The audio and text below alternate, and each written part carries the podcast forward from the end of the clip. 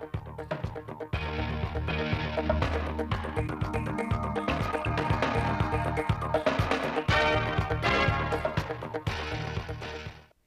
kính chào quý vị và các bạn đến với bản tin thời sự 10 giờ ngày 30 tháng 12 của Đài Phát thanh và Truyền hình Thanh Hóa. Chương trình đang được thực hiện trực tiếp trên 6 FM, tần số 92,3 MHz. Ủy ban nhân dân tỉnh Thanh Hóa vừa ban hành kế hoạch chuyển đổi số năm 2024 trên địa bàn tỉnh. Phấn đấu 25% hệ thống thông tin dùng chung của tỉnh được triển khai trên nền tảng điện toán đám mây. Tiếp tục duy trì hạ tầng kỹ thuật phục vụ hệ thống hội nghị trực tuyến đồng bộ ở cả ba cấp, chính quyền và hệ thống kết nối hệ thống hội nghị trực tuyến quốc gia – đảm bảo 100% các văn bản, hồ sơ công việc được tạo lập, xử lý ký số trên môi trường mạng. Phấn đấu 240 xã, phường, thị trấn được công nhận chuyển đổi số cấp xã và ít nhất một huyện được công nhận chuyển đổi số cấp huyện. Thúc đẩy xây dựng xã hội số với 50% dân số trưởng thành có chữ ký số, 70% người dân sử dụng dịch vụ thanh toán điện tử. Theo thống kê, hiện nay Thanh Hóa có 467 hợp tác xã thực hiện đóng bảo hiểm xã hội cho người lao động, chiếm 39,15% tổng số hợp tác xã đang hoạt động. Tổng số người được tham gia đóng bảo hiểm xã hội là 2.513 người, với tổng kinh phí đóng bảo hiểm xã hội năm 2023 đạt 40,85 tỷ đồng. Số liệu trên cho thấy số người lao động thuộc khu vực hợp tác xã tham gia bảo hiểm xã hội của tỉnh vẫn còn khiêm tốn so với số thành viên, số lao động làm việc thường xuyên tại các đơn vị này. Theo tổng hợp của Sở Y tế Thanh Hóa, đến nay toàn tỉnh đã có 40 cơ sở y tế tuyến tỉnh và tuyến huyện đủ điều kiện triển khai việc liên thông dữ liệu giấy khám sức khỏe lái xe. Việc liên thông giấy khám sức khỏe lái xe giúp giảm thời gian và chi phí cho người dân, đơn giản hóa thủ tục hành chính, góp phần hạn chế việc người dân phải đến tận nơi để thực hiện giao dịch hành chính, qua đó giảm tải cho cơ quan chức năng. Tính đến tháng 12 năm 2023, tỉnh Thanh Hóa đã có trên 30.000 giấy khám sức khỏe được liên thông qua cổng thông tin tiếp nhận dữ liệu giám định bảo hiểm y tế để phục vụ việc cấp bằng lái xe thông qua dịch vụ công trực tuyến. Tính đến hết năm 2023, Thanh Hóa đã tích tụ được gần 50.000 hecta đất nông nghiệp, trong đó riêng năm 2023 tích tụ tập trung hơn 7,1 nghìn hecta đất để sản xuất nông nghiệp quy mô lớn công nghệ cao, chuyển đổi hơn 2,4 nghìn hecta đất trồng lúa hiệu quả kinh tế thấp sang trồng các loại cây có hiệu quả cao hơn và liên kết sản xuất, bao tiêu sản phẩm trên 82.000 hecta. Sản lượng lương thực toàn tỉnh đạt 1,57 triệu tấn, mía, nguyên liệu 900.000 tấn, rau củ quả 1,5 triệu tấn, cây thức ăn chăn nuôi 500.000 tấn. Tỷ lệ giá trị sản xuất nông nghiệp công nghệ cao đạt gần 25% tổng giá trị sản xuất nông nghiệp toàn tỉnh. Nhiều diện tích công nghệ cao đạt từ 300 triệu đến hàng tỷ đồng một hecta một năm. Sở Nông nghiệp và Phát triển Nông thôn Thanh Hóa dự kiến nguồn cung các nông sản, thực phẩm thiết yếu cho dịp cuối năm và Tết Nguyên đán Giáp Thìn 2024 trên địa bàn tỉnh khoảng 965.000 tấn các loại. Sở Nông nghiệp và Phát triển Nông thôn Thanh Hóa đã phối hợp chặt chẽ với các doanh nghiệp, hợp tác xã, cơ sở sản xuất chế biến kinh doanh nông sản trên địa bàn tỉnh, nắm bắt tình hình, chủ động dự trữ và cung ứng lương thực, thực phẩm thiết yếu cho dịp Tết Nguyên đán. Trong số khoảng 965.000 tấn nông sản cung ứng cho dịp Tết, có khoảng 320.000 tấn lúa gạo, rau củ quả 386.000 tấn, trái cây khoảng 83.000 tấn, thịt lợn 43.000 tấn, thịt da cầm 18.000 tấn, thịt trâu bò 10.000 tấn, cá 33.000 tấn, tôm 2.000 tấn, các loại thủy sản khác 34.000 tấn. Ngoài ra, trứng gia cầm đạt khoảng 82 triệu quả và 11.000 lít sữa.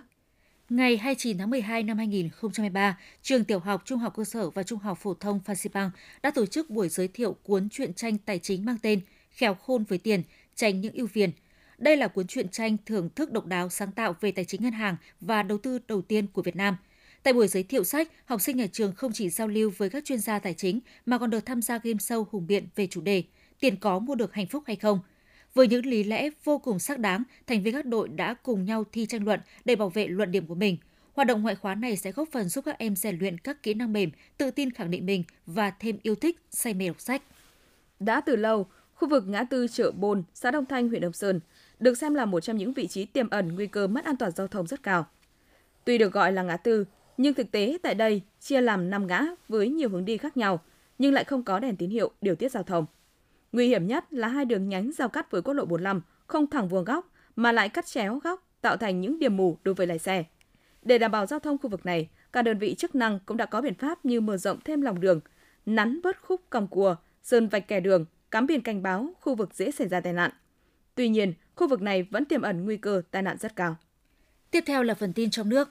Để đáp ứng nhu cầu về giao dịch thanh toán và chi trả hợp pháp của người dân và doanh nghiệp trong những ngày cuối năm 2023 và dịp nghỉ Tết Dương lịch, Tết Nguyên đán năm 2024, Thủ tướng Chính phủ yêu cầu Ngân hàng Nhà nước Việt Nam chỉ đạo tổ chức vận hành hệ thống bù trừ, chuyển giao, chuyển mạch, giao dịch tài chính, đảm bảo hệ thống thanh toán hoạt động ổn định, an toàn, thông suốt 24 trên 24 giờ và 7 trên 7 ngày, phục vụ tốt nhu cầu thanh toán, nhu cầu rút tiền mặt qua hệ thống ATM trước và trong dịp Tết Dương lịch, Tết Nguyên đán Sắp Thìn năm 2024. Ngày 29 tháng 12, Phó Thủ tướng Chính phủ Trần Lưu Quang ký quyết định số 1730 về duyệt điều chỉnh chủ trương dự án đầu tư, đầu tư xây dựng công trình đường cao tốc Mỹ An Cao Lãnh giai đoạn 1, sử dụng vốn vay ODA của Hàn Quốc. Tổng mức đầu tư của dự án khoảng 6.209,77 tỷ đồng. Phó Thủ tướng yêu cầu Bộ Giao thông Vận tải chịu trách nhiệm toàn diện về đề xuất điều chỉnh chủ trương đầu tư dự án và tính chính xác của các thông tin, số liệu trong báo cáo điều chỉnh chủ trương đầu tư dự án.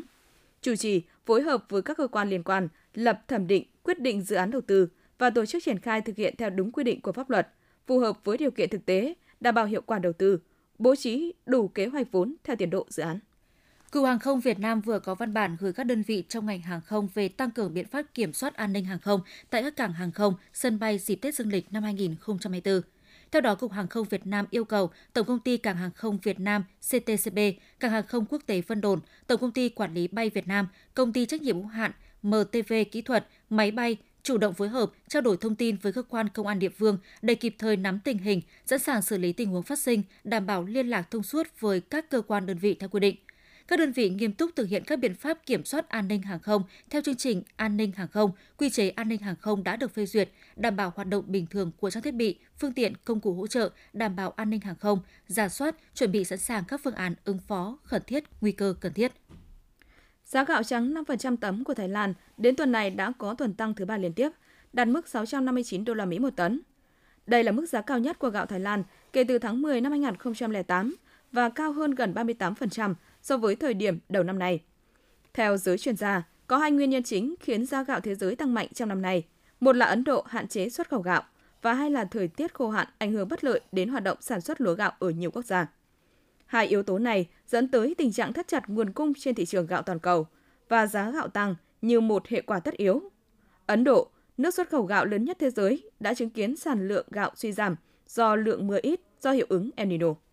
Báo cáo của Bộ Thông tin và Truyền thông cho thấy, năm 2023, doanh thu toàn ngành ước đạt 3 triệu 744.214 tỷ đồng, tăng 1,49% so với năm 2022. Nộp ngân sách nhà nước ước đạt 99.323 tỷ đồng, tăng 1,31% so với năm 2022.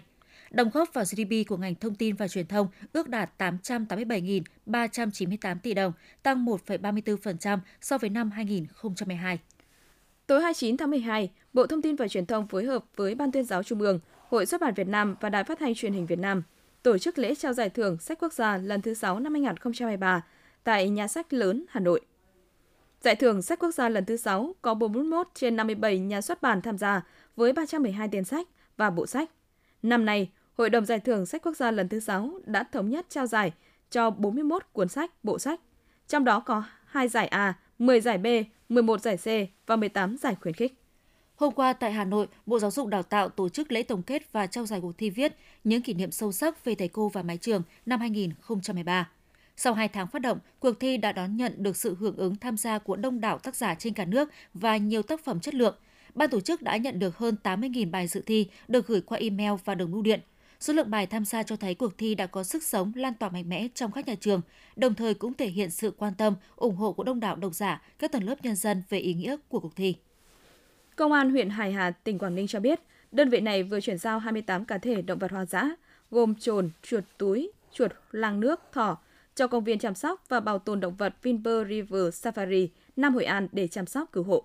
Trước đó, số động vật hoang dã này được Công an huyện Hải Hà phối hợp cùng hạt kiểm lâm huyện Hải Hà kiểm tra, phát hiện trên xe ô tô biển kiểm soát 14C 10486 tại khu vực đường rẽ vào cao tốc CT06 xã Quảng Chính, huyện Hải Hà, tỉnh Quảng Ninh.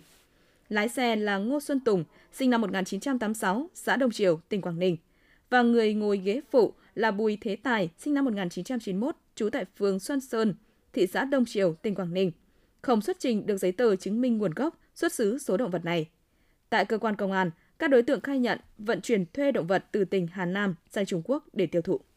Theo Trung tâm Khí tượng Thủy văn Quốc gia, thời tiết ở các khu vực Bắc Bộ và khu vực từ Thanh Hóa đến Quảng Bình có mưa vài nơi, sáng sớm có sương mù và sương mù nhẹ, trưa chiều trời nắng, đêm và sáng trời rét, vùng núi Bắc Bộ có nơi rét đậm. Dự báo trong đêm ngày 28 tháng 12 và các ngày 29 tháng 12, ở khu vực từ Quảng Trị đến Khánh Hòa có mưa mưa rào, cục bộ có mưa vừa mưa to với lượng mưa từ 10 đến 30 mm, có nơi trên 70 mm.